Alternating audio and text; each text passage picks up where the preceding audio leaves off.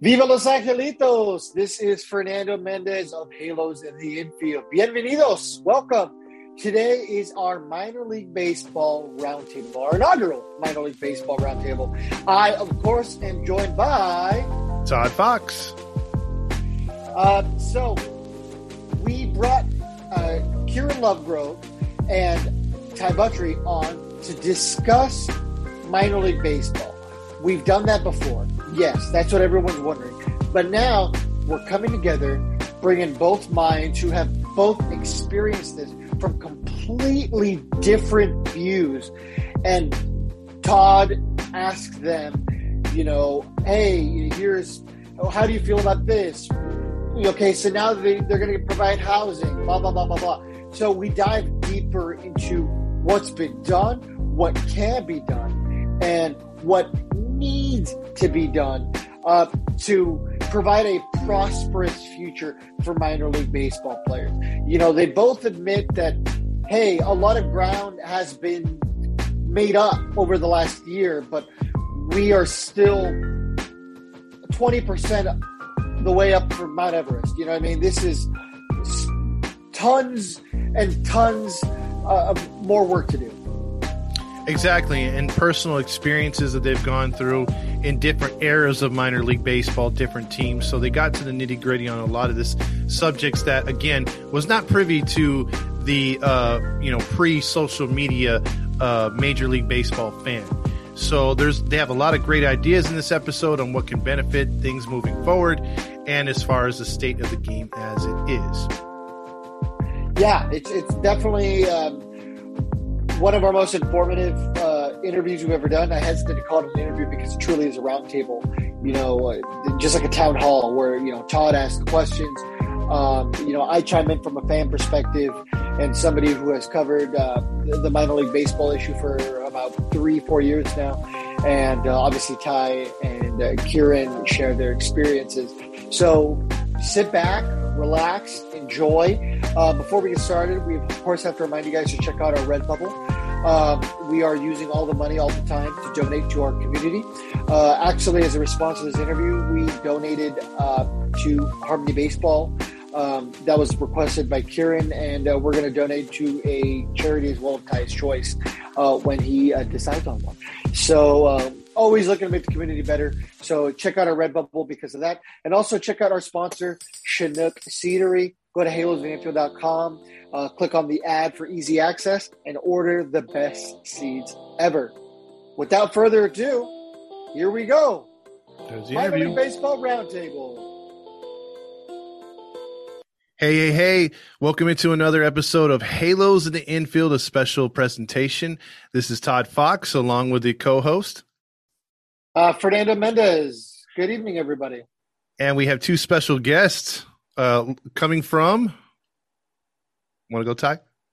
Yeah, Ty Buttrey from uh, former Los Angeles Angels pitcher, and right now retired um, entrepreneur, nonprofit owner, um, crypto advocate, NFT advocate. Just uh, happy, happy to be on here and uh, appreciate what you guys are doing. Thank you so much. And we have another guest by the yeah. name of um, back again. It's uh, Kieran Lovegrove. Happy to be back for my second time with you guys. Um, I'm a minor league pitcher. I've played minor league ball for nine years. Uh, kind of in limbo on retirement right now, but working as a pitching coach and uh, also working as one of the player outreach coordinators with Advocates for Minor Leaguers, uh, which is one of the organizations that we spoke about uh, last time. Nice, nice. And that's why we're having you guys on here today because we're going to talk a lot of minor league baseball and minor league issues, right, Fernando? Yeah. So, uh, one thing I want to get out of the way uh, before we get started, I think this is something we've all discussed privately. Uh, our audience has now gotten to meet uh, both of these wonderful uh, men and ball players. Um, that a if somebody's uncomfortable answering a question, no judgment. Don't answer the questions. But B, I want to reiterate to our listeners and whoever might be stumbling upon this that this isn't a bash session. We're not here to bash Major League Baseball. We're not here to bash minor league baseball.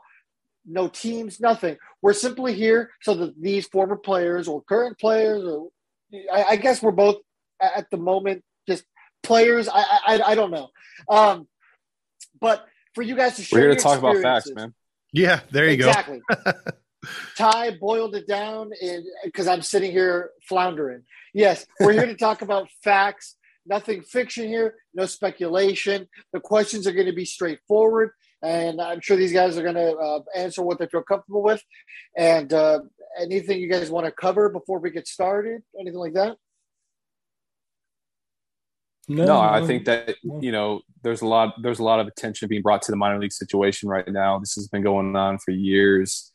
Um, you know, this is not you guys all know my opinions on how MLB baseball has um, handled this situation, and it's not to throw shade. It's not to say that they are bad or they're evil or this and that. It's strictly um, there's a time, um, you know, and, and there's an opportunity right now that players are truly needing a voice, and minor leagues have never had a voice. And so, you know, Kieran has gone through the minor league system. He's grinded harder than anybody, and uh, you know, I've gone through it too for five and a half years, and I've I've seen both sides of it. And I just, you know, I appreciate you guys, Fernando and Todd. You know, you guys are extremely passionate baseball fans. You love the game. Um, I've grown to kind of have a new perspective on the game and kind of appreciate um, you know the opportunities that baseball can create so i'm just i'm happy to come on here and just kind of you know give my voice give my experience you know talk about the facts not sitting here slamming anybody but saying that um you know minor league baseball it's time for uh you know it's time for a change and i think that's i think everyone can agree on that absolutely yeah Kieran? i think i think it's just recognizing these athletes for what they are which is world class athletes um, exactly. It's I, I don't think it's more that. Yeah, I mean, yes, the MLB has had the MLB central office has had their mishandlings of this, but I just don't know that they've appreciated what they really have. Mm. I mean, the talent level, the excitement, everything is there. And as you know, we briefly spoke before the show, it's about the perception of the players. Yeah. I I had a question for you guys. Um, had social media been more prevalent in the '90s or early even 2000s, do we get to this point? Because I'm under the under. Maybe I'm wrong, but I just want to uh, ask your guys' opinion. Do you think social media has brought a lot of this to attention to where we wouldn't know if the social media didn't exist? Well, yeah, I think it's pretty well demonstrated that. I mean, these issues are not recent issues. They they have a long hmm. history in minor league baseball. Yeah. And just the fact that there's such a large population of I mean true baseball fans, not taking anything away from them because of their ignorance of what was happening in the minor leagues. But there's a huge contingency of those fans who just didn't understand what was going on. Um, that watched these players on the field and really thought that they were living the good life when they're six to a two bedroom and, hmm. and living off whatever they can put together. It's you know. Um, yeah, like it is. It is upsetting, and you know, I, I, you talk to a lot of just people that aren't. Um, I'm not going to say educated because that's very condescending, but just like not aware of the situation. As soon as you hear a professional baseball player um, you know, a lot of generalization happens, and all everyone automatically assumes that that person's rich and that person's making a lot of money, and that things are, um, you know, all fine and dandy. And yes, there are prospects, there are people as myself. I'm not sitting here saying like, "Woe is me" as a victim. I had a very good signing bonus. Like I lived a very fortunate um, life in the minor leagues, and you know I made it to the MLB, and I just I'm looking at this as an outsider now, being retired from the game, um, you know, with a new perspective. That I'm sitting here and I'm seeing what Kieran's saying. I'm seeing a lot of people are saying. It's like it's not necessarily saying that people are, and and, and that's what social media. Getting back to your question, like social media started shedding that light because social media gives everybody a voice now. In the past, you know, it was the media giving the players a voice. It's the media, the mainstream media giving everyone a voice. And so now you have people with an iPhone that they can sit there and tweet and they can say whatever they want and they can expose realities. And so, um, you know, players are now in a situation where um, it's not all fine and dandy, and, and that's being brought to light. And so I think you know, I'm not going to get into the details of that. I'm, I'm going to wait till we get, you know, further into this conversation before I hit home on that. But yes, to answer your question, social media has definitely brought um, a lot of this, um, you know, a lot of these issues to light. Okay, Fernando. Uh, I think I've been on record multiple times, um, just saying that it's a situation um, Kira kind of already touched on it. It's a situation that nobody knew they had to care about, right? I mean, you know, there's been this false perception forever that minor league baseball players are properly compensated for the hard work they put in. You know, it, it's a it's a much bigger issue that you know it's the issue that everyone should care about that they never knew they had to. It's really the best way to boil it. So yeah, maybe if social media was around in the '90s and my grandparents could have just sent a tweet or my parents could have just sent a tweet, maybe things would have gotten changed sooner. But I mean, that's a deeper issue besides just minor league baseball. A lot of stuff could have could have changed.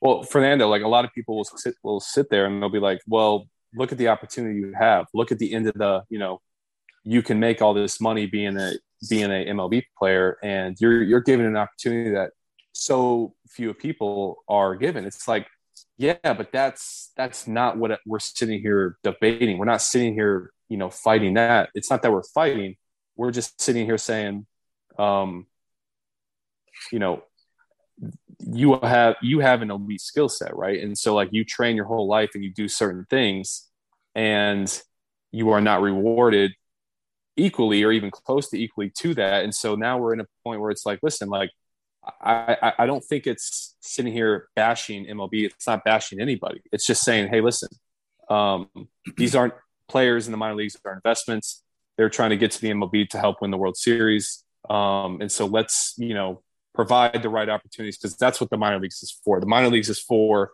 it's it's a bunch of prospects that are feeding up into the MLB to help win the World Series, to help the organization. That's what the minor leagues were created for. It's a feeder system. And so for that feeder system, it's not that, yeah, you have that opportunity. It's like you are still one of the 1% of the greater good. So it's like, man, paying you know four bucks an hour it's like i'm not sitting here saying the WNBA should be paid more or less or the teachers like everyone tries to sit there and they compare well this and that it's like i'm not comparing that because that's comparing apples to oranges i'm strictly saying you have athletes who are the 1% skill set you know that sacrifice a lot let's just make sense of this and let's let's let's come to the table and let's do something you know that helps everybody and uh it's good to see that the housing situation was taken care of because that was the first step. I think there's more steps ahead. We're gonna yeah. get there. We're gonna get there. So don't yeah. don't gotcha. worry. yeah, because you oh. guys. Oh, go ahead, for now. Sorry. No, you you go. No, go ahead, man. You had it. Oh, I was just gonna say that. Um, I, I guess the the deeper thing here is, uh, you know, we're we're America. Uh, we're in America one of the biggest things that everyone likes to talk about constantly is the Declaration of Independence, right? This piece of paper that was written by guys who didn't brush their teeth. But in that, it says that everyone has the opportunity to life, liberty, and the pursuit of happiness, right? So let's talk about that last part, the pursuit of happiness. How could somebody possibly have the opportunity to live a dream be part of a 1% and pursue their happiness when we're talking about somebody who's now forced to live in a situation where not only are they not getting paid minimum wage, they're getting paid less than half of the minimum wage, especially in some of these, you know, states like California where cost of living might be a little higher than, you know, any where some of these other states. And that's not a cop out. I'm just saying, you know, you can't possibly pursue happiness if you got to worry about where your next meal is coming from and you're not getting paid for half the year. Yeah, no, you hit, you hit it on the head. Um, right now, the system is basically designed to create negative feelings. It puts you in a horrible financial stress. It puts you into relationship stress because most guys can't have their families with them.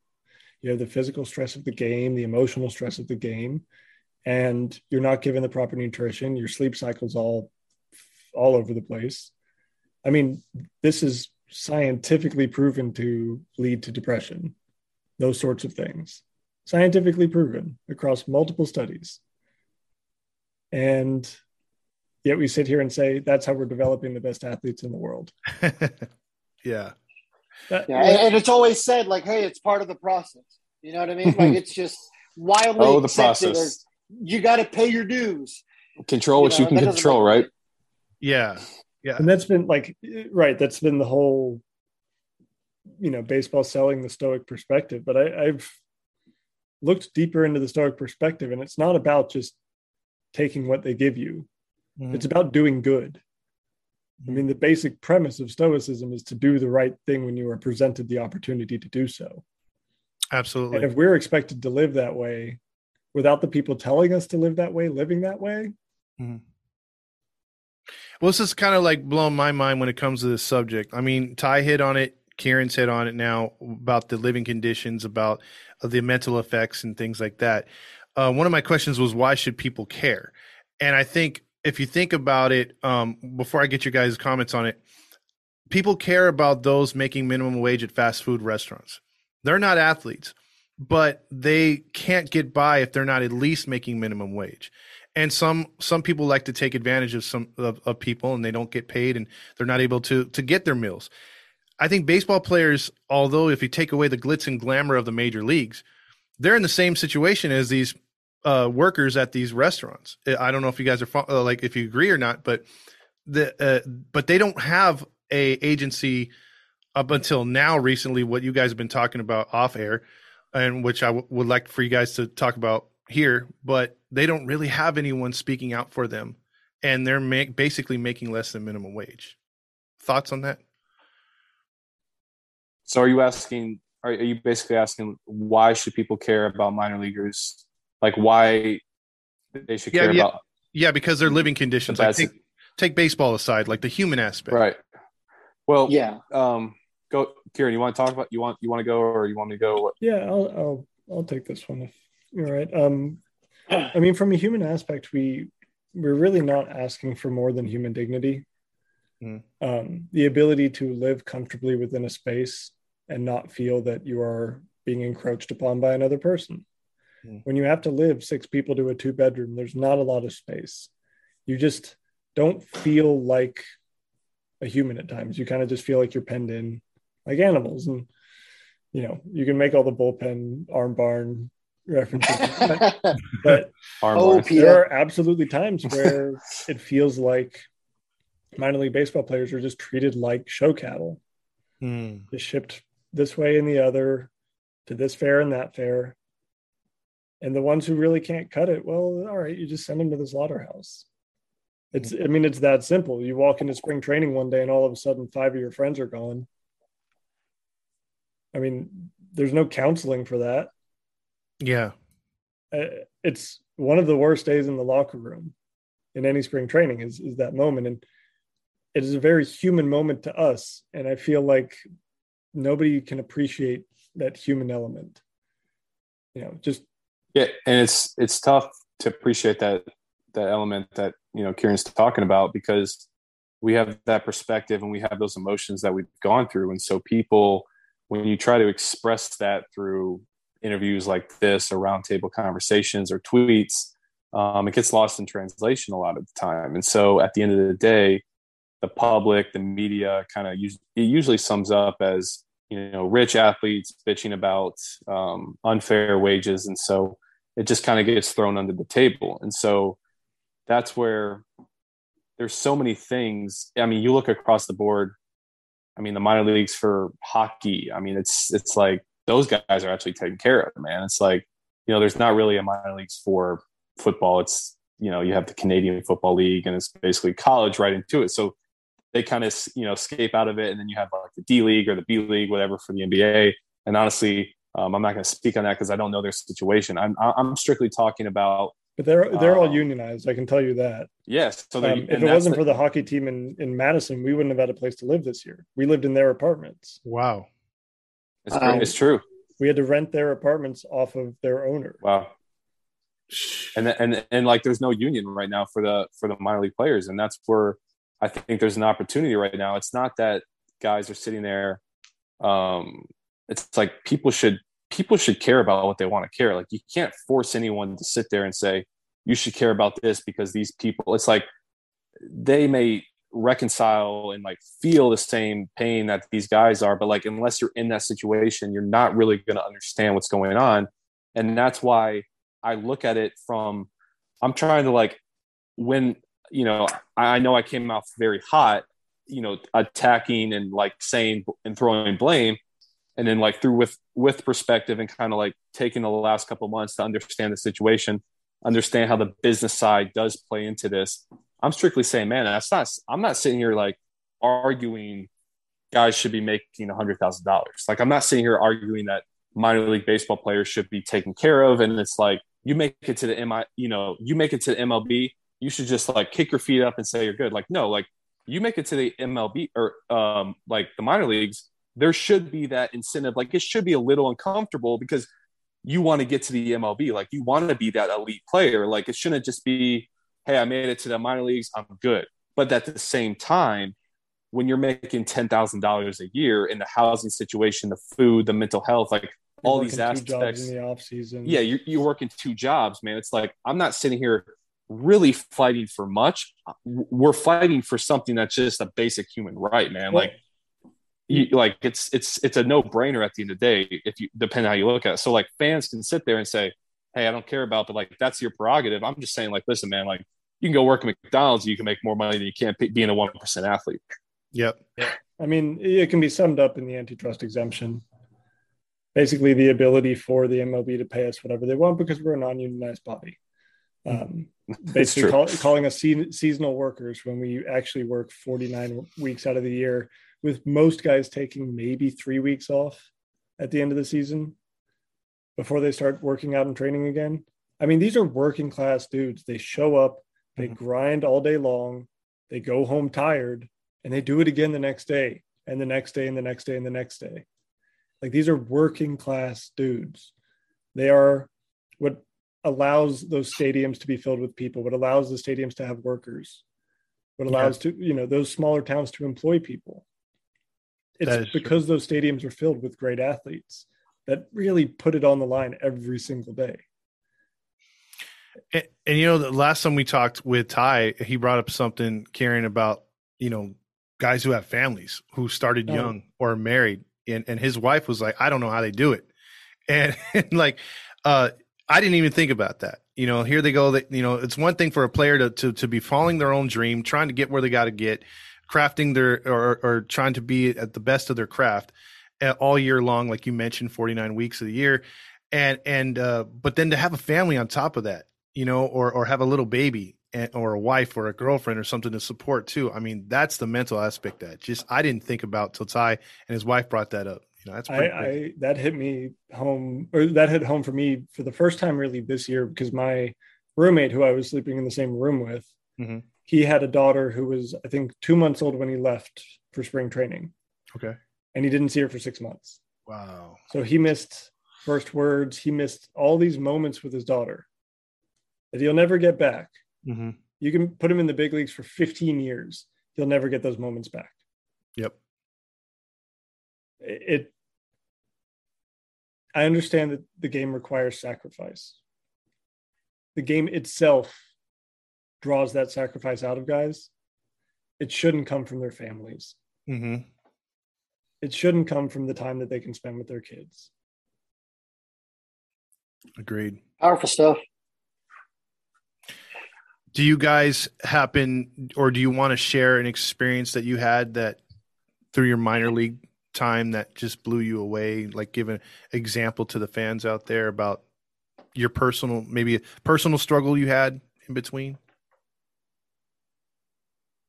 Um, man, I mean, I mean, I guess there's obviously a lot of scenarios. You know, shitty ass bus bus trips, bad spread.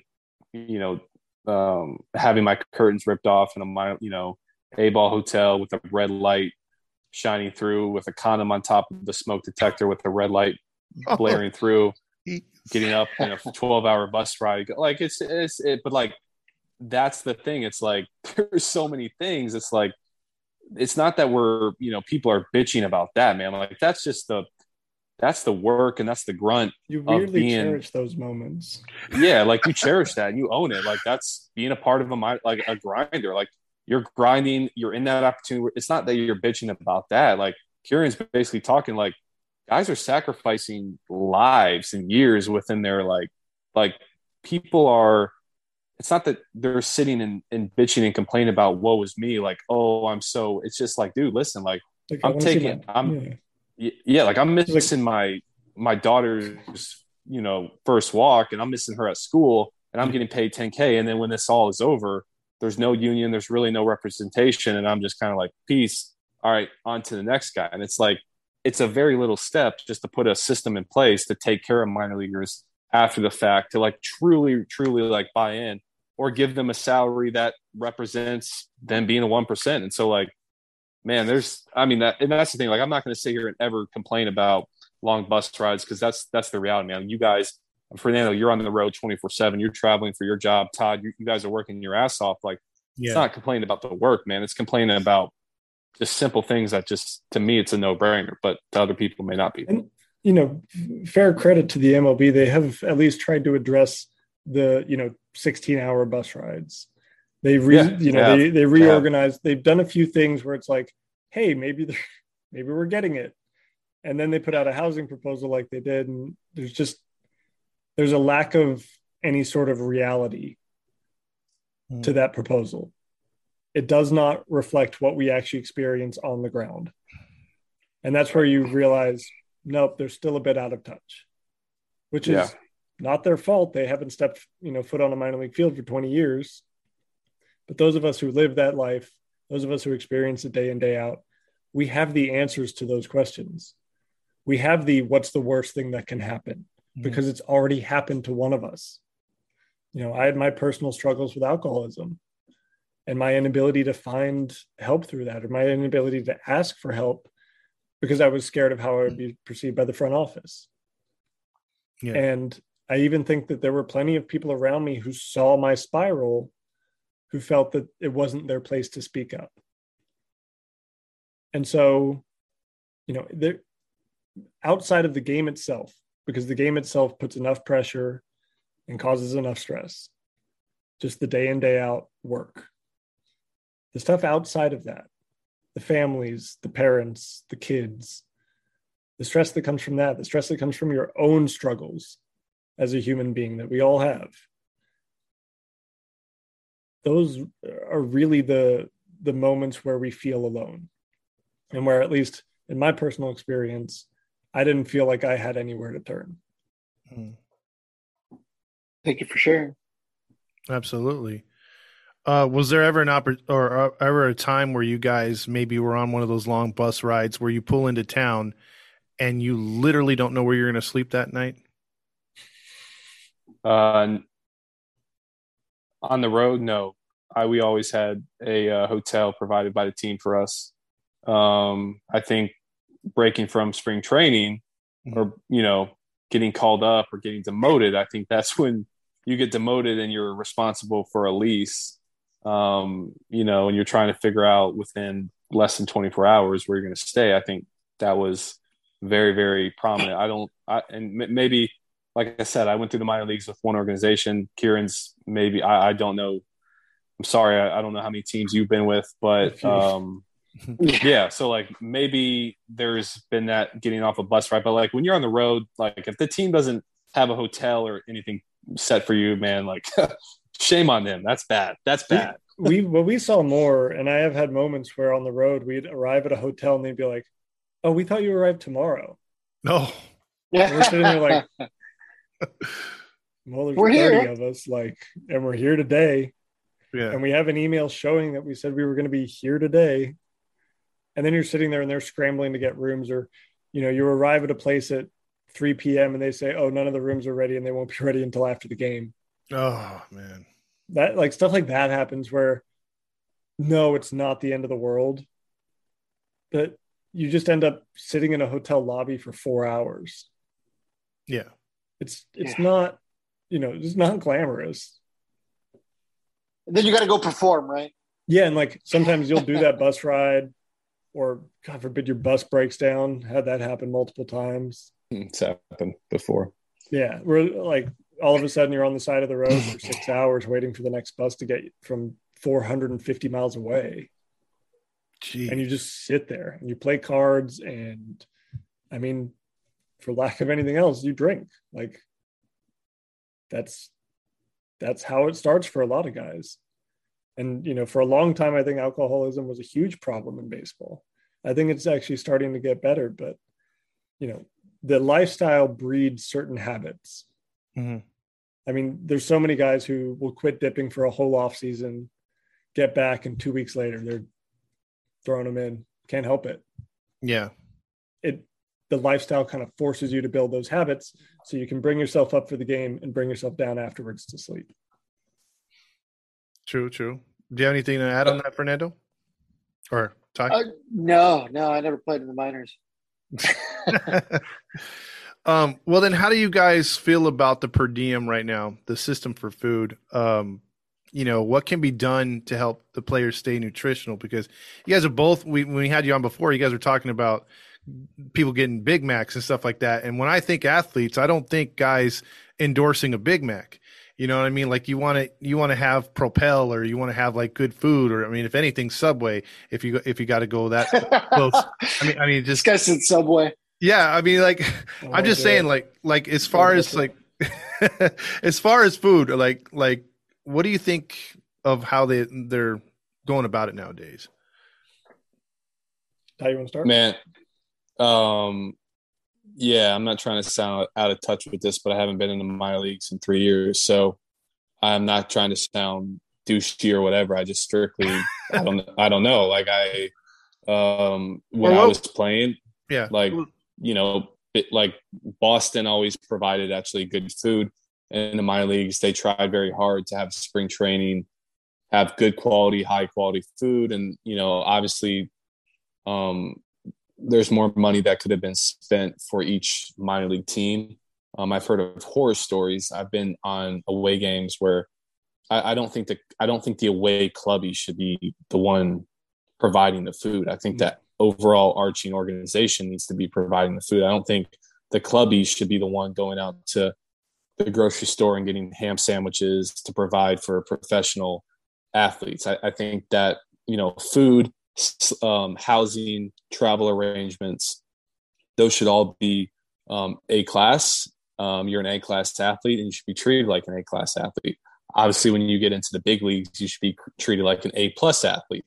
Um, and so, you know, there's things that happens. Um, the travel, you know, obviously the pay is what it is, and uh, hopefully that changes, man. But like, um, I like, and and and honestly, like guys, like I keep, I don't mean going back to Boston. I'm just trying to strictly give you my perspective from the one team I've spent in the minor leagues with, and so it's good that Kieran No is you know he's been here and he's been with multiple teams and he's seen it and like i've heard the stories like Oh yeah. i've heard of other teams being like unbelievable and that's that's the biggest issue. It's there's such a gap from team to team and there's so much um discrepancy that's like why is there this big of a like it should just be this is what it is carried across all 30 clubs. Like why is each club and each level and each owner and each but like why is there so much discrepancy with this? Yeah there's so many guys get lost in the cracks.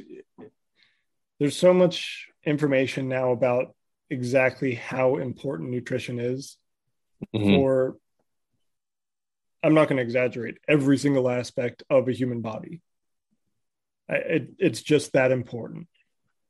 And when you are taking bodies and pushing them to the absolute limit it does not make sense to pour corn whiskey in the gas tank. And that's essentially what's happening is you're just taking the cheapest easiest to distill food pulled pork. Super super simple right? Mhm. well it's not great when you have it four times a week. Yeah. you know it when you never get fermented food and you're only eating this processed kind of garbage that they throw out it does huge huge huge damage inside the body.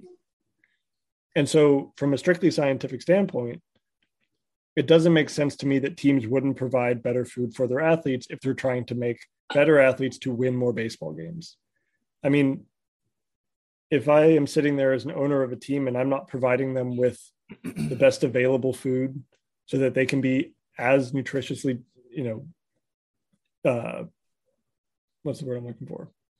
They can they can be as um, nutritious as possible in their eating mm. and really fueling their body the right way. If you're not doing that as an owner, then why do you own a team? Yeah. I mean, if you're not putting everything you have on the table to win a championship every year, that's the only way you're going to push every year to get your team better. If you're constantly sitting there going, well, our system's doing okay and we've finished 15th out of 30th every year, so things are okay and we're making a profit, and you're not, you know, actually pushing those profits into your system to make it better, then I genuinely don't understand why you are there trying to compete in the first place and you know i've i've said this before multiple times i'm not afraid to go after the owners because i do feel that there's been some issues with just non-competitive teams that have actively gone against what is what really should be the the standard and said well we're going to do it this way to save money or, or whatever reason and they constantly are not putting out winning teams. And they're constantly not putting out high pro or high profile prospects. They're having high draftees that burn out in their system. That needs to stop. Mm-hmm. For the betterment of all baseball, that needs to stop. And, you know, I think the first step to that is really shedding light on how bad the issues are across the board in the minor leagues and showing that these athletes are not being treated the way that they need to be treated if you're looking to win championships. Now Ty brought yeah. up oh, Ty brought up uh, you know the the teams just there's no consistency. Like one team does it this way, one team does it that way. Kieran brought up in his last uh, interview with us that there are now certain teams, and Angels being one of them now, that are providing two meals a day. Um, does that three or three three? They upped it from two to three because what we were getting was so inadequate.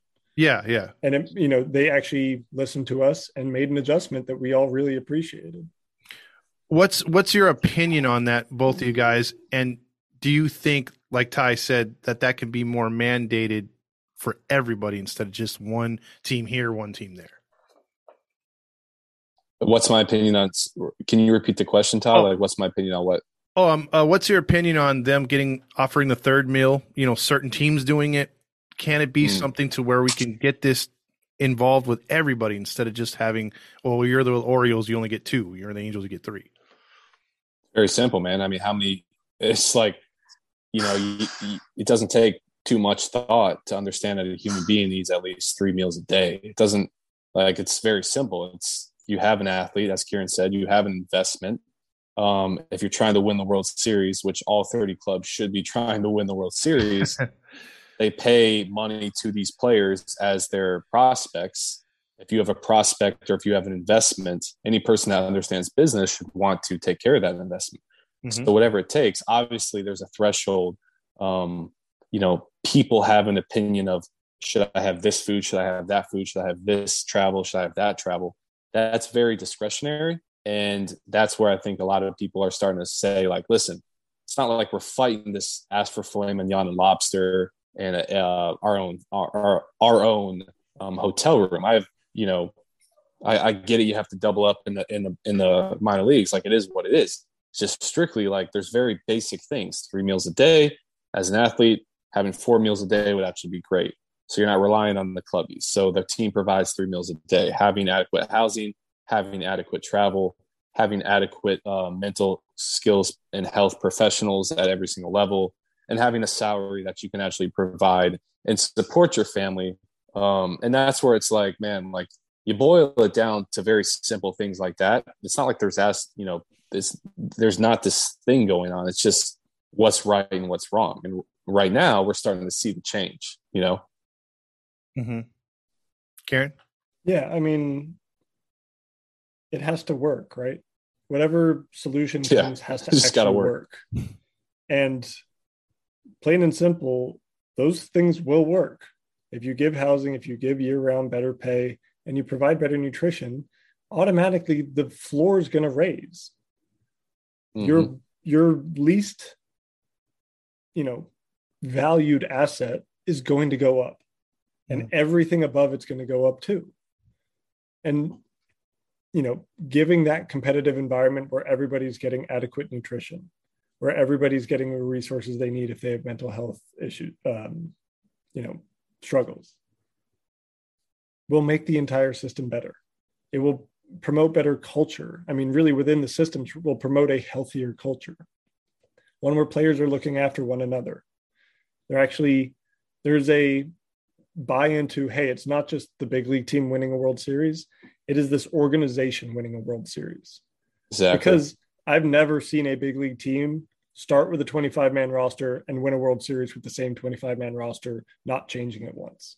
Yeah. It, takes the whole organization, Pretty- man. From, from the person that takes it's never tickets, from the person that takes tickets to the guy that's checking guys in. If the whole organization, man, if everybody has good culture, good energy, man, it, it's it's contagious. It's contagious, and it's like, why would you not want every single person taken care of? I understand there's profits. I understand baseball when you get into professional, it's a it wavers between a game and business. I'm not sitting here bashing that.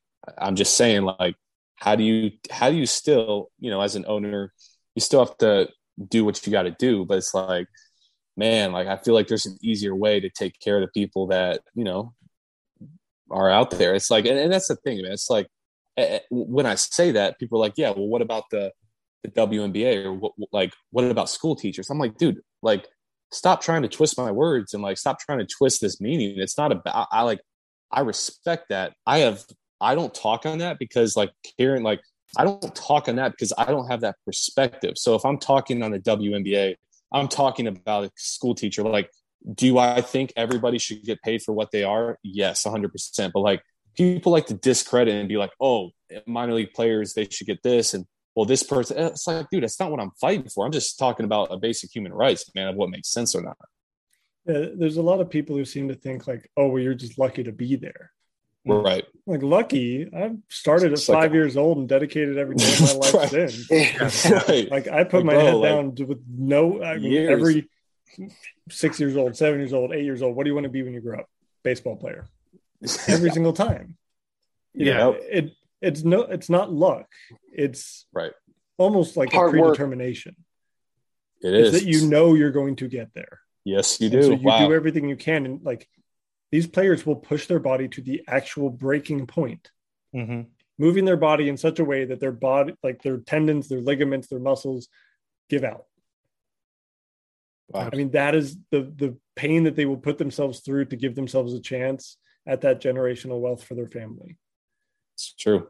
I mean, That's true. it's absurd to me that anyone thinks we're lucky to be here. hmm Yeah, yeah, you earned it.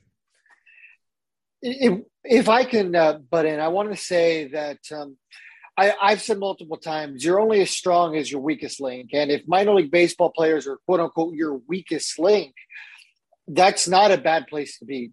These are still world class athletes. These are still some of the best players on the planet.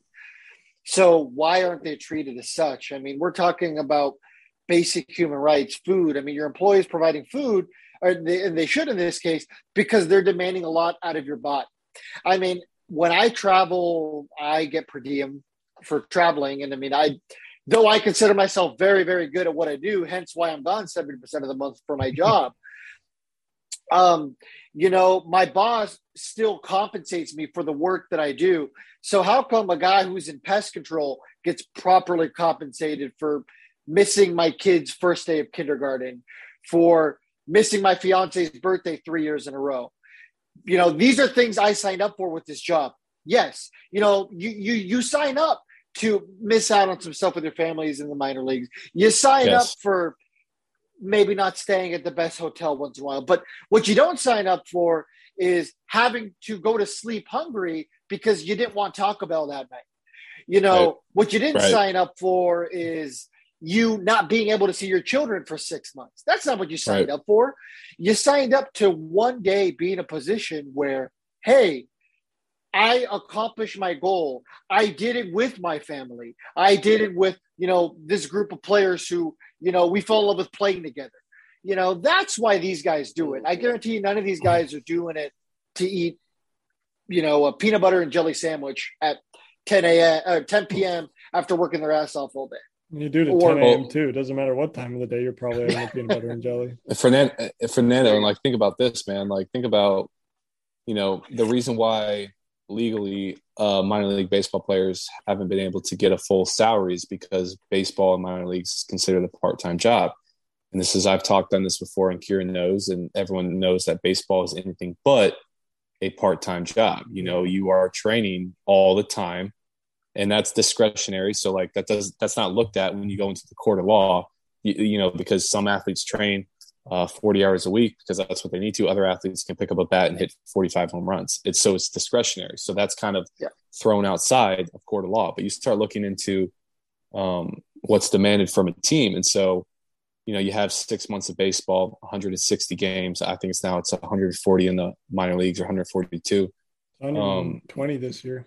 It's 120. So you're still playing five months of baseball, and then you have two months of spring training. So you're at you're at the you know you're playing ball for seven months. But here's the other thing: what happens when you have a month after the season to go to instructional league or strength camp, and it's Yeah. mandatory that you go, mandatory optional that you go, and it's like, well, now you're eight to nine months, and it's like you're not even getting paid. Like you're not getting You'll paid get, like, salary A $12 a day per diem. a twelve dollar a day. So it's like it's Yeah. like, dude, like I have no problem going to. I've been to four instructional leagues. I've been to Dominican. I've been to three skills camps. I've been to I've been to every single camp you can go to, and it's like, dude, this is not a part time job. Like if I'm gonna go to like, and th- and that's the thing. It's like I, I know I'm nitpicking on that one aspect, but like that one aspect is rampant throughout a lot of teams, and that just goes to show kind of like how there's a lot of manipulation. I don't want to say like manipulation. I just want to say like it's it's allowed because as Kieran said, there's no union. Like there's no Exploitation anyone. is the word. Yeah, it's e- exploitation. exactly. Like exactly, exactly. So But it's I, like I think that's like the systems problem, though. I mean, there's a lot of you know, and this is getting into like the politics thing, so we won't dive too deep into that. But you know, there's a lot of companies who can get away with things like True, that. Oh, it's true. a part-time job. Well, I mean, I it's, mean, I worked at SeaWorld, and SeaWorld was the best company I've personally ever worked for, aside from the company I work for now. And over there, they give everyone strictly 28 hours so they can be part-time because they don't want to give you benefits. So that whole thing was kind of shady. okay, You know, oh, you, And- you can't go to past 28. it's but it's that antitrust exemption that we brought up and you know the legislation is moving in the direction of getting rid of it. It was brought up in the ncaa's name image and licensing case and said Mhm. basically quoted that specific piece of legislation and said yeah this is antiquated doesn't make sense anymore. So Yeah. the direction is moving towards revoking their ability to do what they do which is pay us as seasonal workers or artistic workers or whatever the the specific clause is. And you know that would go up above the head of the central office. That is something that we hope to see happen soon but understanding how legislation works and bureaucracy uh, i wouldn't expect it for another year or so if Well, that Well, piggybacking off what you said right now with the likeness case, uh, I can go on MLB the Show right now. You know, even a couple years back, and see Ty Buttrey on there, uh, and, and then I could see you on the new one too, like in the minor leagues. Is there a payout for that as far as because you guys are non-union players? Like, say if Ty was still in the minor leagues from years ago, or I mean, did you guys even know about that till recently? The, the likeness issue. your upc your uh, uniform player contract Mhm. denotes that you give up your name image and license to the team Wow. Okay. Oh. Well, how come Barry Bonds was able to get away with it? He wasn't. He wasn't allowed to be on games. Was he just because he wasn't part of the No, players? no, he yeah he specifically he Major did a Michael Jordan. He he didn't want to be on it. Didn't want to be- yeah Okay. And then there's guys who have certain clauses in contracts. For instance, minor league teams can't sell a jersey with your name on it. Correct. correct But a guy like Tim Tebow, the Mets are able to do that because he signed a specific clause in his contract. So, you know, it it works for certain people. No, it's it's a pretty screwed up system. Um, the the immediacy of that signing, like it is the day you sign your first UPC, you sign your name, image, and likeness away. Wow. Okay. Okay. All right. Like the only way you can really get paid for it is through um, card deals and like sponsorship Okay. deals. Got you. Got you. Quick question, real quick, um, before I get into my next one. with your guys' experience, I know Kieran brought up he had the alcohol problem, didn't know who really to go to, wasn't really encouraged. Do you guys, in your experience, were you able to have a nutritionalist with you, or or or that you can that you had an opportunity to talk to if you had issues with your diet, or were or did you have someone that you could talk to, say if you had interest uh, with talking to someone just just to release some stress because you were feeling a certain way. Did you have those options when you guys were in the minors available to you? Um, like I said, I'm I'm gonna be honest with you guys, and I want to talk about the facts from my perspective. Mm-hmm. Um, Boston did a very good job, and and that's why I talk about you know I've heard of horror stories and there's something that needs to be talked on that from it it varies drastically from team to team but um, you know i got introduced to the mental side how to manage thoughts control what you control journaling breath work as soon as i was drafted as a rookie by boston we had mental skills coaches at every level. Wow. we had nutritionists at every single level. Um, and i do think that that helped me a lot. It honestly it formed me in today. And so i'm not saying this to you know counter against anything that's going on. I'm just like i said i want to be honest with you and i've i've heard other teams and it's like wait you had a nutritionist? Really? You you guys had mental health? Like what? You guys had that in in low a like and that's that's what's sad is that every team's not doing and i'm not putting boston as this thing no, that's a testament other teams here success yeah i mean it's why right. yeah. Right. It's it's, yeah. it's no question why the teams that perennially will show up in the playoffs and put out competitive teams is not because they're always the teams spending money at the top. Mm-hmm. It's the teams that know how to spend their money well. And Boston clearly does a good job in providing resources for their players. It's why they've been able to develop some really talented baseball players over the yeah. last 10 years. Mm-hmm. I mean, they've really done a good job.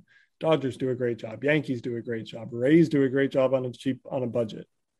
But there are teams going into next year that their entire team payroll will be less than Max Scherzer's one year. I saw that today. Yeah. yeah, the, several. Yeah. And you want to tell me that there's a money problem in baseball? I can tell you where the money problem is. It's not being spent. Mm-hmm. Yeah.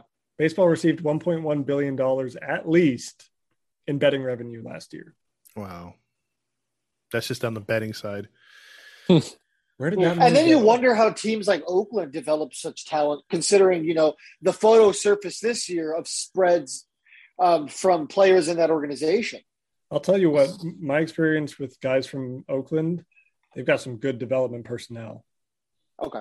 They've got some really good baseball minds over there. Okay. May have some bad some, spreads. they've got some really tight, some really tight booked accountants too. Absolutely. Yeah, that's fair. All right. So the next question um, I want to ask you guys is the we touched on a little bit the the housing situation for certain teams. What's your opinions on how far it's come now, or at least the, the, the agreement? You guys said it kind of said it was all over the place, but do you think we're headed in the right direction when it comes to that?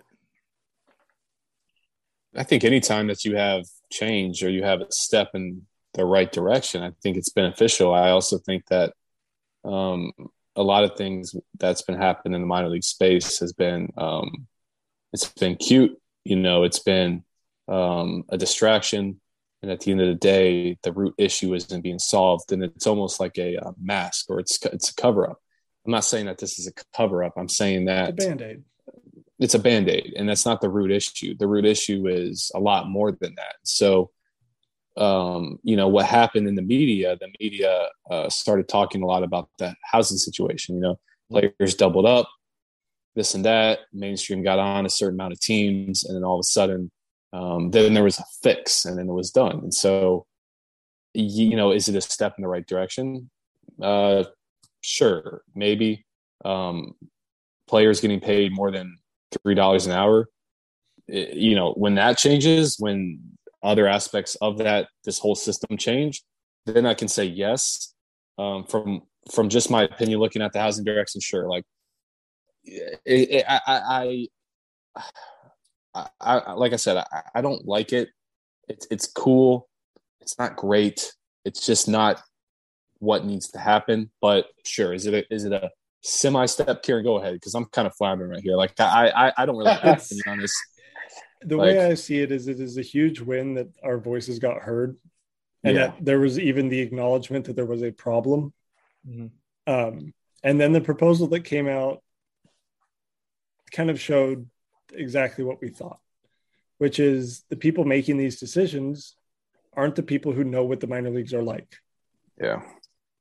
I mean, putting a clause in there, no more than two per room, and then Yeah. following it up with a clause that says, well, if there's no adequate housing, a hotel will suffice. That would basically allow teams to put guys in hotels both at home and on the road for six months a year. Double Yeah. up. Living in a hotel for six months. Yikes. That's incl- that's if you include the spring month, and then if you go back for instructs, you're in a hotel again typically.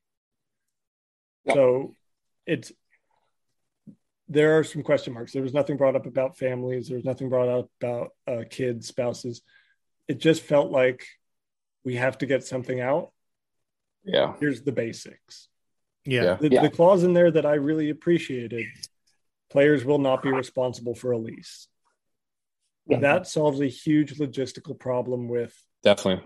just getting into a place, finding a place that one will do a six month lease, which is a month longer than the season. So you end up paying more than you have to. And then if that place will allow you to break that lease if you get moved up or down. And typically if you try and break a lease, it's double it's double months rent. Or you can leave the lease and hope that the guys who are living there don't trash the place and you lose your security deposit. So Which you've had happen, right? which You I talked that- about on the last podcast. Yeah, Yeah. Do you think they can come up with a third party group to come in there and maybe address these issues and realize, hey, look, the families take a toll. They should have a place. Uh, you know, maybe get a better perspective because you guys are obviously saying the, the wrong people are making these decisions, the ones that have never had to go through this. Do you think an outside perspective they'll actually, you know, humble themselves and allow that to happen, or is this just going to Let's and Go ahead. it's Sorry. It's so just so we're clear, it's not the wrong people, it's not the bad people, it's not you know we're not sitting here slamming. Yeah. It's just there's a group of people, as Kieran and I are saying, that have been through this situation that understand the ins and outs of it, Mhm.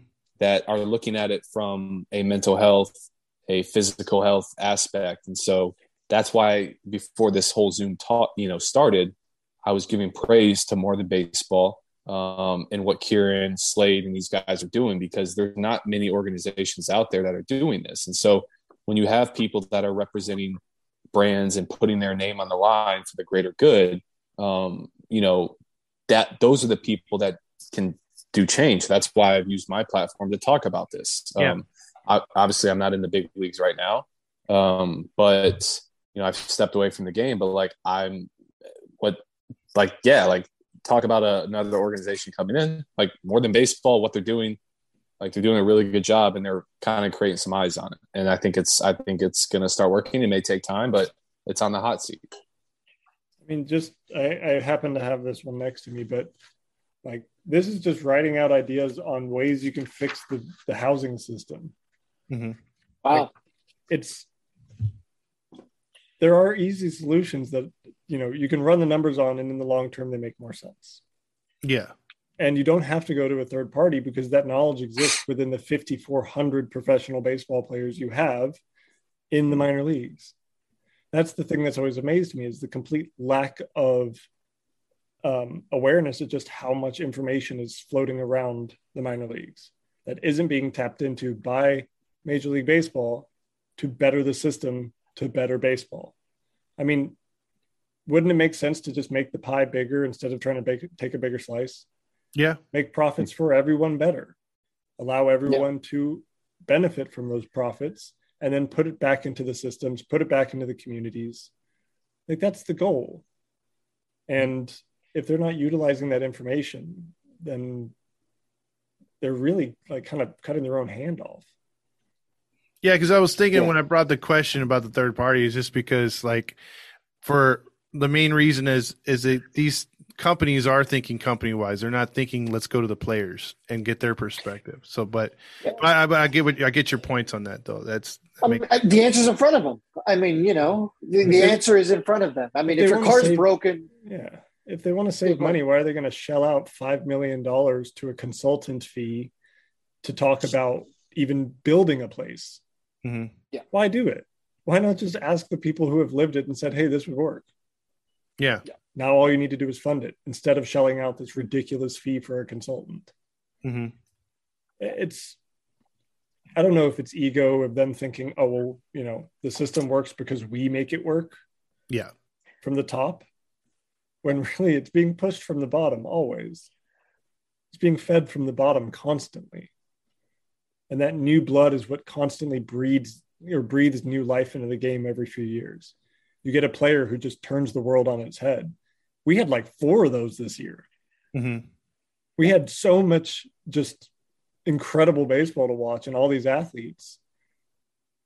And people don't realize you have the same caliber athletes down the road and you don't have to pay $80 to get in and park and like you can just get in for 10 bucks and go watch that same caliber level of athlete And sit very close to the uh, the stadium, get good seats, talk to the players because Yeah. usually minor Yeah. leaguers are very impersonable.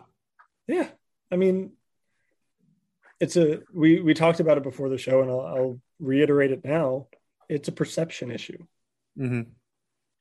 everybody who's been in the minor leagues knows how good the baseball is Good baseball. but anybody who sees a minor league game for the first time it looks like a sideshow you Yeah. guys wearing these goofy uniforms that don't fit correct.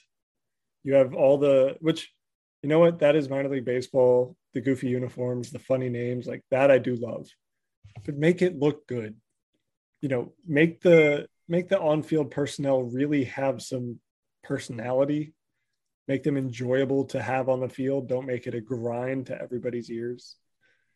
I mean make the games presentable and show the product as what it is high level professional baseball really focus on the product and then i think the game itself becomes more profitable Absolutely. Um, owners, you know, we're talking about guys with egos here and and huge huge salaries. Likely, uh, some of these guys in their older age. Like I said, I'm not going to jump on some of these guys, but let's just say what it is. Some of these guys uh, begin to own teams that that's their hobby or it it becomes a toy to them. Why why do you think the with a group of owners that are in the major leagues right now should come together and work on this? Um, sorry guys, I just uh, I'm on one percent. I was I, the reason I was checking my battery literally every five seconds to make sure I didn't cancel out. No worries. Yeah, you're good. Uh, why should the owners come together to agree on this? Um, you know, that's up to them, man. That's up to the owners to decide. I mean, if I sit here, I mean, the the it's there, man. The information's there. Um, you see what's going on. You know, we've talked about invest, you know, investing into your prospects. You know, putting money into your product. Like it's a very simple thing. Um, it, it, it, anything that needs change, it has to come from within. And so, um, you hate to see media, mainstream media, come on and be that change. You know, you want it to always be like an organic. Okay, this needs to happen, but at the same time, it's the world that we live in, and so when there's pressure, things change, um, and that's where I I spoke uh, very passionately. Probably a couple months ago, I said, you know, I I came across very hot. I feel like I came across very angry. And my intention was not to be a person that's just bashing and being like a nasty person. It just was trying to be honest and authentic to what I believed in. And then I recently said, you know, I think there's another approach that can happen to change the situation. And that's why, you know, maybe my tone, it's not fake. It's just that yelling and bitching and saying this is that it's not going to change. And so, um, as Kieran's doing, as you know, more than baseball is doing, even my organization and my wife's organization behind the lights is doing, you're trying to take that change into your own hands. And so, um, it's up to the owners to decide if they think they need to change. Um, people will change if they want, but eventually, you know, everyone around you is going to change, and it's kind of up to you to decide if, hey, um, this needs to happen or it doesn't. and that's what I think is going on. I think people are catching on. I think it's on the hot seat. Um, it's not just put your head down and play anymore. It's hey man, there's you know real life uh, situations going on that yeah. need, need to. There's humans wearing these uniforms. Exactly. That that deal with the same human problems. Um, you know, I in my article with ESPN, I was pretty direct about my comments towards Arte Moreno. And that was because I grew up in Southern California. I saw what the Angels went through for 20 years and then got to see it firsthand from the inside. And I went, hmm, this makes a lot of sense now. And hearing hearing how that system had operated for so long, it actually, yeah, it did make me very angry. Because yeah, I can pretty confidently say you may own the team, but there's so many other people who could do your job better than you. Yeah. Just let them do it. Mm-hmm. Some of these owners who have really taken the you know the team into their hands, they may not understand how intricate the game gets. That just throwing a few hundred million dollars at somebody will not make your team win games if that personality does not mesh with your team and you just signed him to a $300 million contract, you now have to rebuild your whole system around this one guy. And if he doesn't perform, then what? Yeah. It's it is a numbers game. We've talked about it before. Always betting big and saying, "Hey, we're going to hit the jackpot every time" is a ridiculous way to try and win championships. Really being smart spreading it across the board, making sure that you're taking care of every single player because you don't know who that 25th player is going to be who makes the difference between you getting to the World Series and you losing in the ALCS or the DS or the wild card game. Yep. Like taking it down to its smallest uh, factor and focusing on every single one of those, I think should be the key of any owner if you own a team and you have that sort of control, why are you not looking at all these details that you can improve and constantly trying to push the envelope and make them better? It doesn't mean always throwing millions and millions of dollars. It means being very smart about where you put your money. And that means having smart people on the ground who can tell you where to put your money. And that's why I go back to talking to the people in the game, talking to the people who've been there for a decade, that's where the good information comes from. Absolutely. Well, I mean, we're an Angels podcast, so I'll try to tie it to the Angels because that's what most of our listeners uh, can use as a reference. Championships are built from within. Todd and I have said that for a long time, and I think we're starting. We're finally starting to hit the stage where Angels fans are starting to realize that you know that's more and more true. And you know, baseball is such a beautiful game because it provides such parity unlike some other sports where you know the NFL it's the same teams winning every year. NBA, one player makes such a big difference that all of a sudden you're a finals contender. In baseball, it truly is an effort from the top down. So the beauty in baseball has always been the fact that that one minor leaguer has a really good year, they could get to the uh, you know the mountaintop, which is Major League Baseball, and make an immediate impact. We've seen it even for the Angels. I mean, look at Francisco Rodriguez, in 2002, minor league guy, came up, made a huge impact, was one of the biggest reasons the Angels won the World Series. You look at the teams who have been winning lately, and it starts off with minor league baseball. You know, I mean, at the end of the day, we understand this is a business. So let's talk about it in terms of a business. Why wouldn't you want to invest in a situation where your, you know, cheapest employee uh, at least most economical employee could be you know your biggest quote unquote money maker right? I mean you know in terms of a business that's what, it, what, what it boils down to. Like if you're drafting guys at or say if you're signing guys dominican sign at 16 16 17 18 19 you don't know how they're going to develop at 23 24 and if you're not giving them the tools to do so from the time that they're 17 and they're eating garbage food from the time they're 17 and they're not developing good habits from the time they're 17, they're probably not going to develop at 23. But if you take a guy at 17 who's maybe a little skinny, maybe doesn't have good routines, and really invest in their performance, all of a sudden you may end up with a perennial all-star because at 22 23 he starts to fill out a little bit. He's already got all the basics of the game down. He understands the mental side. He knows how to handle failure. And now this you know $15000 signee ends up being your $150 million player Yep. and what did you have to invest in him a good system some good food a few million dollars and you're looking at a guy who's worth hundreds of millions and wanna- you don't wanna- and no no scout in the world can sit there and say for sure that any guy that they pick is going to end up being that guy Yeah. But every guy at that they look at has He's a great example. guys like i want to say like you know you see a lot of people in the minor leagues and this is kind of taking a opposite like opinion on this whole thing. Um, i'm not sitting here defending um, owners over players or players over owners um, but i'm strictly saying from what i've seen is when you see players that come into an organization that like buy into the organization it's like it goes both ways man. It's like yes like don't get me wrong like there's a lot that needs to change on the other side. But like as a player side, players that come in that think they're hot shit, that think they have all the answers, that think like they're gonna just figure it out.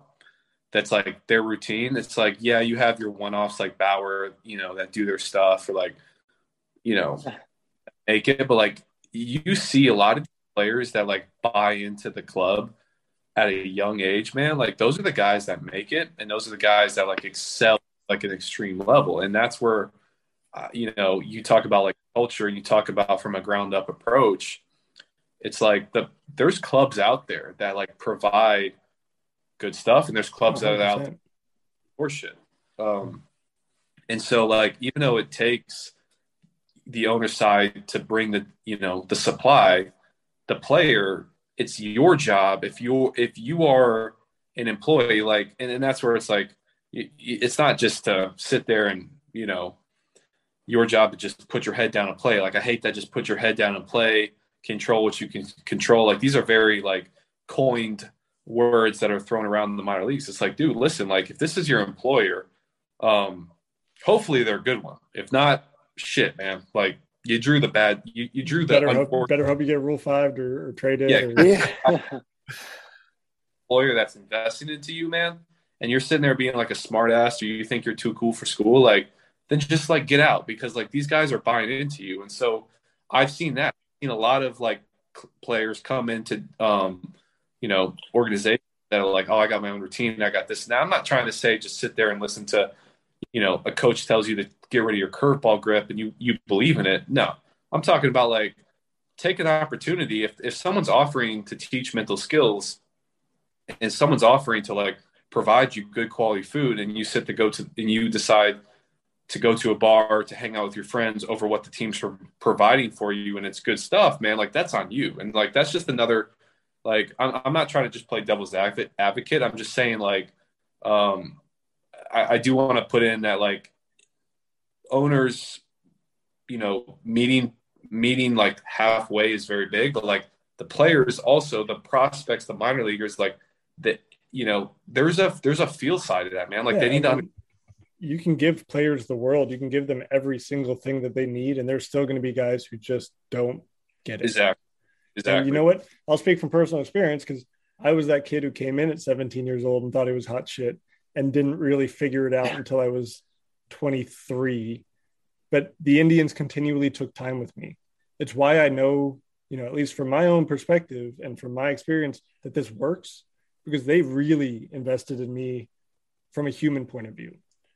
They had mental skills coaches. I owe an enormous amount to CC Clark, Brian Miles, Oscar Gutierrez. Like they they taught me things about myself that I just wouldn't have figured out without that resource.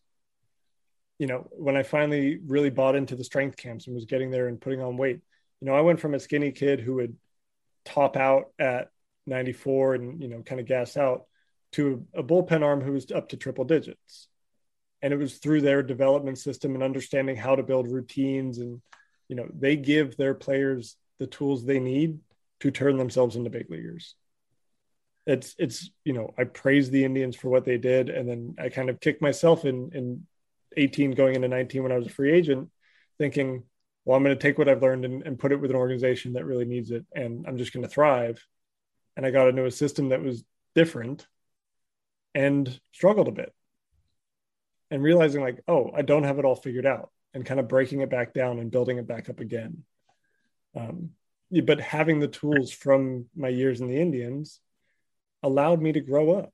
It allowed me to reach a point where I knew what I needed to do, where I was comfortable knowing what I needed to do, and then actually having the drive and ability to do it.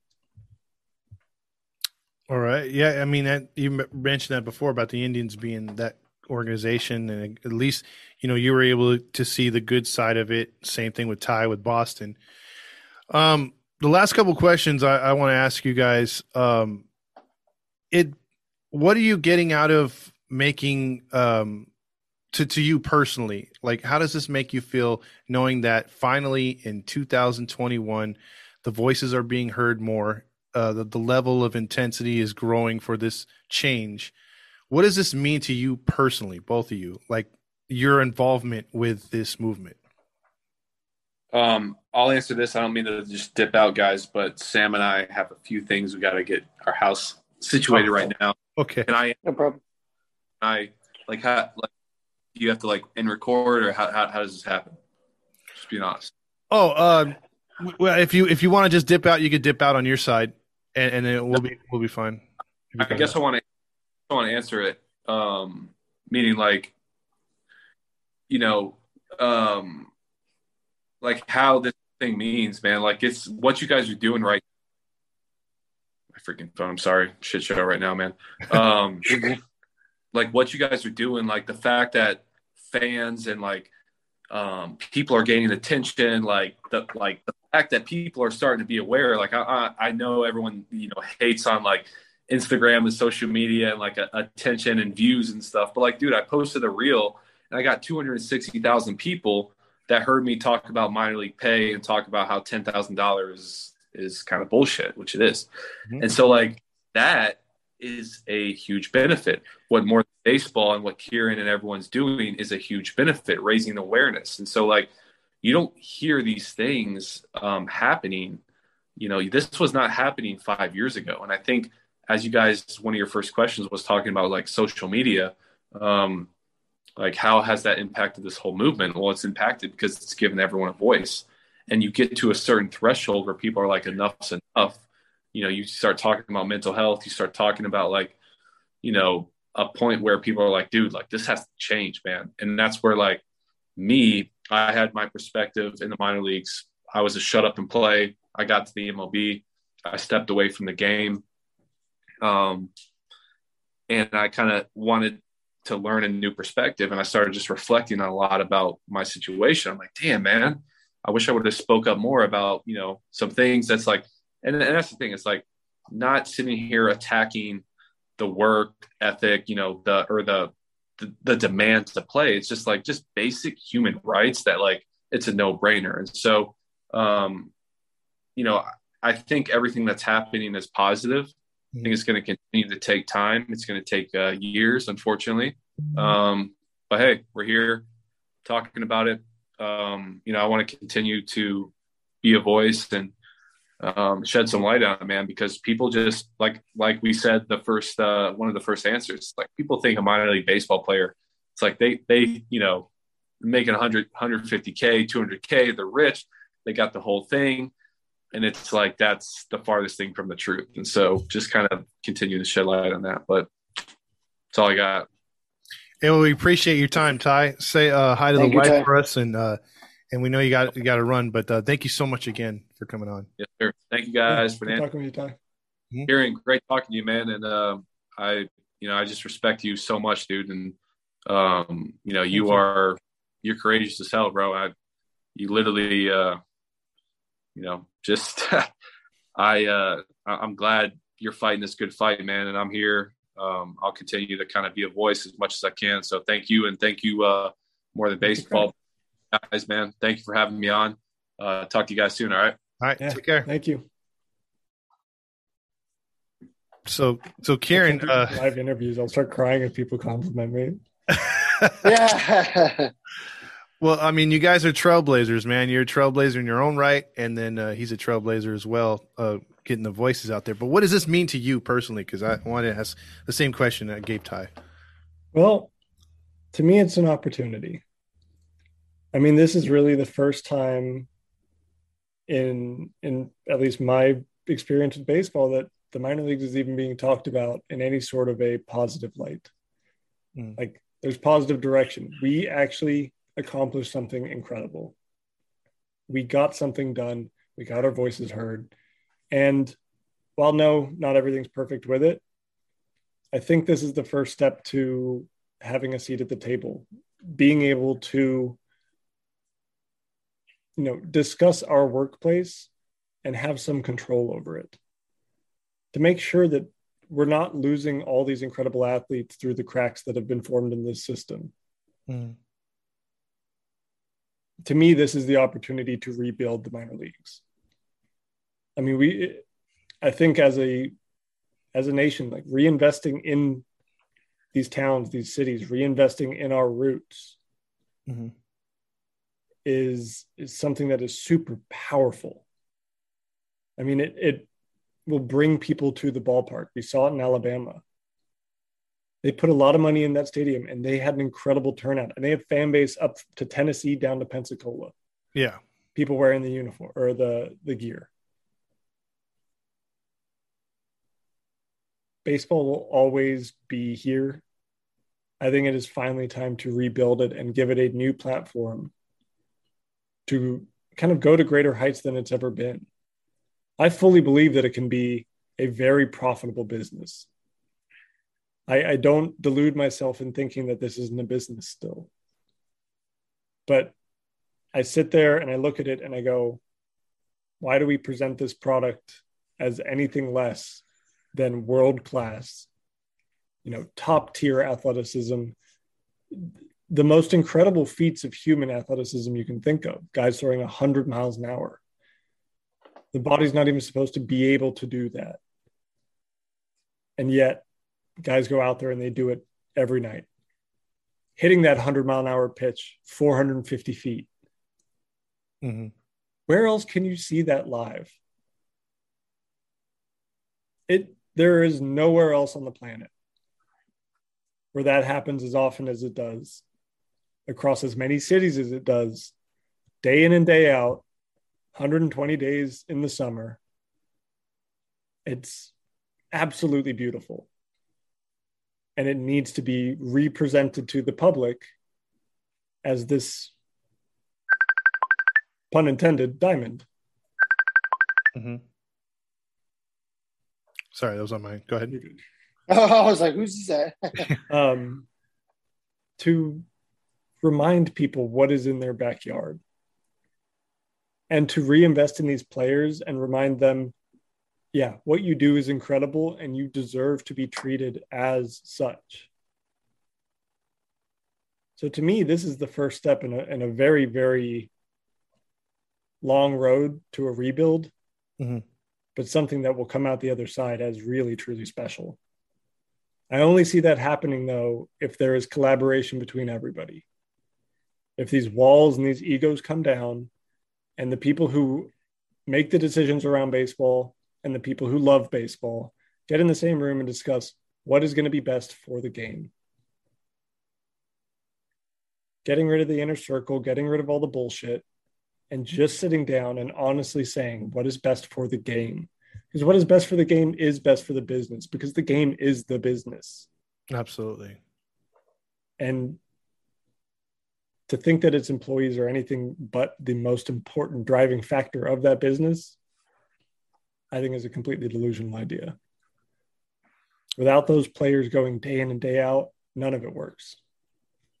I agree. I mean, like if if they were to if the players were to feel valued at the lowest level on up, uh, the um, the game, their loyalty in itself, like you said, would just be amazing, and it would. Yeah, I think I think players back. would buy into it more. Mm-hmm. I think guys would dedicate themselves to playing longer, to pushing themselves more in the off season, to taking more time to their development. I've been reaching out to guys now and just trying to get on the phone with them, and they're like, "Hey, you know, I'm working out from nine to one, and then I work from 1.30 until six. And that's not what a true elite athlete should be doing. Yeah. They shouldn't be finishing Definitely up not. their workout, showering, and going to Lululemon for six hours to stand and talk to people about leggings. Yeah. So many of them have to do it. yeah. Yeah. All the time. Uh, powerful stuff, Kieran. Absolutely powerful stuff. Uh, is this our closing, Todd? Is this like, or is this where we give our closing me. thoughts? Yeah. I just, yeah, that's what I'm saying. Because I, I have a closing ready. I just don't want to throw it out there. Like, oh, I got one more question. Well, I, I do have I do have one last question, and it, it could, uh, he could just sum it up, uh, yes or no, or if he wants. Uh, the CBA obviously is right around the corner. It's it's the big dark cloud over baseball right now. No one wants to see a shutdown. There's a lot to talk about. Is there a chance, in your opinion, this gets into the crevices to where we can actually maybe talk about it a little bit? God, I hope so. Um, yeah, uh, I'm expecting a lockout. I'm expecting it to be a relatively short one. Mhm. Um, I think it's a lot of posturing. It, I don't agree with anybody's tactics in this particular scenario. Um, but what do I know? okay. Yeah, no, I mean, I, the, I think everyone's projecting a lockout. I know as of, right now they're like Texas right now, trying to avoid a potential lockout. But I think right now the word on the road is that it's inevitable. Hopefully, um, uh, Kieran's correct, and there is not going to be a long, lengthy lockout. I mean, you know, we all know baseball can't afford a long, lengthy lockout. Yeah, they've done so much to get the fans back. I think we're seeing a lot more younger fans participating now, and I think it would be counterproductive to have any kind of work stoppage. Um, but yeah, let's get into final thoughts if you want, Fernando or, or Kieran on this one. I'll, I'll let Kieran go first as far as a, a final thought if he didn't already get it all out there. No, I mean I've I've certainly said plenty. I like I said, I'll, I'll just reiterate it. I think it's the time to rebuild the minor leagues better than it's ever been. Mhm. I think it's time to change the perception and give the people what they want, which is good baseball, good atmosphere, fun food, unique environment, you know, zany Entertainment On-field for entertainment, You know, small all the- cities. you know, it's give them the beauty of the minor leagues that has been there and has been cultivated over just an extensive period of time. And then give them the new look. Mhm. Show them that not only can you have the goofy kind of fun stuff, but you can have, you know, this 20 year old kid who's just figured out a new slider that's 92 miles an hour and he's going out there trying it for the first time and oh look it's disgusting and Yeah. you just get to see you get to see players bloom. You get to see them figure it out. And getting to do that and really like investing in the players that are at that level showing the fans who they are allowing them to be themselves and then once again just changing the perception and allowing the fans to see the game for what it is. Extreme athletes going at each other. I mean it really is the best of the best. Show the fans that sell the product for what it is which is a lot better than we've been doing so far and i think everybody benefits Exactly. Fernando? Yeah, let's create this romantic, you know, the romanticized minor league baseball that's existed. Let's make that a reality. yeah You know what? Let's make a reality where, you know, I, I think everyone will agree with what Ty said earlier. You know, we're not asking for a single A player to make $120,000 a year because, you know, then maybe players will get complacent. Well, why would I want to go up to double A when I like my situation here and I'm getting paid well to live? You know, so we're not asking for these guys to get paid tons and tons of money. We're asking for a livable wage. We're Exactly. asking for minimum wage to be met. Um, so I guess my closing thing is here, and uh, to go to what Todd uh, had asked earlier, you know, what does this mean to us? Uh, you know, this issue um, to me is fighting for something that's right. We've, we've said it multiple times in all these interviews, including this one, this roundtable, is that we're fighting for basic human rights. You know, um, one day I believe that, you know, I'm going to be on my deathbed. What I want is for my child, or if I'm lucky and my fiance are, are lucky enough to have more children, our children, to look at me as a person and say, hey, you know what? My dad was the person who fought for something that was right. And that's not just, you know, in this case of minor league baseball. We try to do whatever we can here on this podcast for everyone's rights. We want the we want the world to be a better place. At the end of the day, I think when we all die, we want to leave the world better than how we found it. You know, in the grand scheme of things to people, this might not be world changing news. And you know what? It maybe might not be, but at the end of the day, if we can come together cohesively to make a situation for a 18 year old kid better, then there's no telling what we can do as a collective group. I mean, when did the time come that it became okay for somebody to worry about where they're sleeping at night or how they're going to break their lease to advance in their career? Yeah. If I was sitting here telling, you know, anybody about a situation where there's, you know, let's just say an 18 year old kid who is getting paid $18 uh, to make shoes in a fact, or sorry, uh, getting paid $4 to make shoes in a factory, uh, getting fed uh, gross food, you know, sleeping with six men in one room or, you know, having to refrigerate chicken in an air conditioner or cook ramen noodles in a bathtub and oh, it's Nike doing that. Well, most people would be like, you know what? I'm never wearing a Nike again. But, you know, we're talking about this in a very real situation with minor league baseball players. You know, we can take anything, any topic, no matter how serious it is, and boil it down to seem insignificant. That doesn't make it right. That's what people, I feel like, are trying to do. And it's simply brushed off with it's part of the process. These guys have to do that to get there. You know, why are other major league players who are at the absolute mountaintop of their profession forgetting that they had to do this? Why isn't it more widely acceptable to talk about? Is it truly because of the politics of baseball? If that's the case, that's great. But nothing's going to change if conversations like this don't take place and that's why we love the opportunity to talk about it. That's why we love bringing people into the circle who are willing to talk about this. Not because we want to bring down major league baseball because we want the game that we all love to be left better when we're on our deathbed. Yeah, that's wanna, what i have to say. We don't want to bring them down. We want to raise it all up. Yeah i mean really absolutely. that's that's the goal. And uh absolutely. yeah i um I'm confident. I tend to be an optimist on things like this, but um, it seems that there is enough energy. And now, for the first time, it seems that people can put faces to minor league baseball. Mm-hmm. For a long time, it's just minor leaguers. Nobody could name a minor leaguer, but everyone could name the best major leaguers. Mm-hmm. Now there's at least yeah. a human element to it. And I think that human element really is the difference maker. It's not oh these guys are so lucky. It's oh these guys are suffering to play for us. You know the the everything that goes on before the guys cross the white line that's now starting to come to light. And people are looking at it and saying that doesn't seem quite right. And it's not just from us. I mean there is an entire wave of people that are changing their opinions that are, there's a there's a shift going on in a lot of values across this country. And for us i think it's a serious benefit. Absolutely.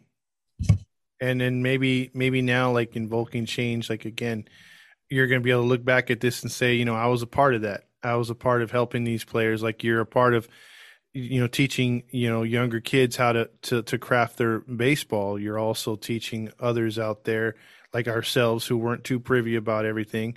Now we're able to send that message to other people, and it's a trickle down effect. And the voices are being heard. You know, like uh, like we have our Redbubble stuff that we do that we give back to uh, the minor league system as a charity. Uh, stand with them uh, IIB uh, players, ball players, and it's it's something that we're seeing more and more. Not just us making shirts or things like that for support it's it's going around and it's a it's a really good thing because eventually the right people will see it and the right moves will be made. So I think that's what we have to hang our hat on at the end of the day. And uh, kudos to you and the baseball organizations that are keeping this prevalent. yeah, that's all we can do. I mean, just make it better for those who come next. Exactly. Exactly. Yeah. Thanks for always. Thanks for once again uh, speaking out when you did, man. I mean, you. I I don't. I know you'll never take credit for it because I can tell from these conversations we have that you're a very humble person. Um, but man, you you changed the the system. You made a difference, and you know, is the system perfect right now? No. Will it ever be? Probably not. But at the end of the day, the game is better now than when you entered it. And at the end of the day, when you reflect on your life, that's something that's going to matter. It's not going to matter if you're a Hall of Fame baseball player. What's always going to matter is if you're a Hall of Fame person. And you made a difference, man. You you, you simply did, but we're not done. There was a moment in my career where I was told that I was a shit teammate. And the the person who told me said I didn't want to finish my career being the best baseball player. I wanted to finish my career that when you asked another person who I played with, "Hey, what do you think of that guy?" Oh, he was a good teammate. That was a turning point in my career where I really wanted to start to put the players to my right and my left 1st mm-hmm. And the game took on this beautiful new meaning to me that I could do my part not just by putting in my own work, but by picking up the guy to my right who maybe had a rough day or needed that little that little boost, who you know is going through something with his family, and you just need to be there for him. That turned my, I mean, my career, my life, whatever. It turned it around. Um, to hear you guys be so uh, so kind and, and the kind words that Ty said, it, it does get me very emotional. This is something that I never thought I would see. Well, you know, be the change you want to see in the world, right? You yeah. you, you, did it. So, you know, the, the fight's not over, and it probably never will be. Um, regardless if you're tackling it as a player or whatever you end up being, um, you know, you we we've got your back. You're you're a great person, and you know we're, we're glad we made this uh, relationship. We hope we can continue to grow it. Um, as a thank you for your time, we'd like to donate uh, to a charity of your choice. Um, do you have any charities on your mind that uh, you would like us to support? Um, no, not off the top of my head. I know that I have one, but I don't know if I have the name correct. Okay. Okay. Well, whenever um, whenever you got it, uh, send it over to to us, and uh, we'll gladly make a donation. Uh, if you want under your name or just under the podcast name or anonymous, whatever, just Actually, let us know. And I do have okay. Uh, it is Harmony Baseball Academy in Cameroon. Okay. Um, I've retweeted it on my Twitter, but what the kid there is doing is incredible. He's an 18 year old kid, and he is teaching camps to kids all younger than him, and he has them doing the fundamentals correct. It's just what he's doing is absolutely spectacular.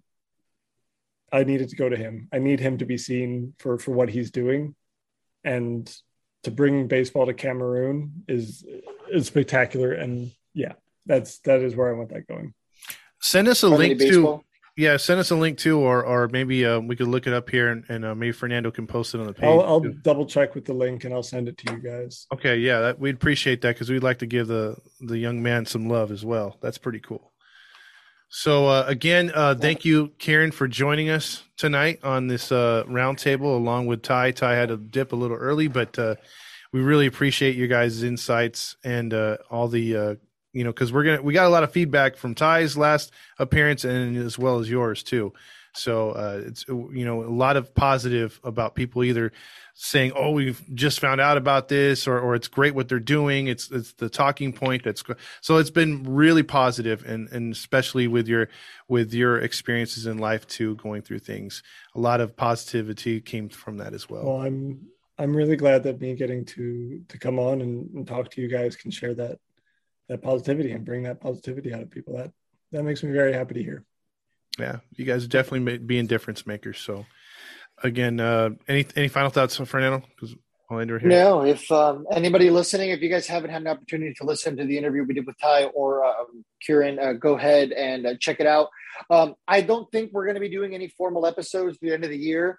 This is probably going to be the last new one for the year, unless there's any breaking news. So we will be re-releasing some old interviews we did, including the two we just mentioned. So uh, go ahead and check those out. They're great interviews. Um, you really get to listen to uh, Kieran's story and everything he went through and what inspired all this minor league roundtable. So, you know, great work, man. Keep doing what you're doing.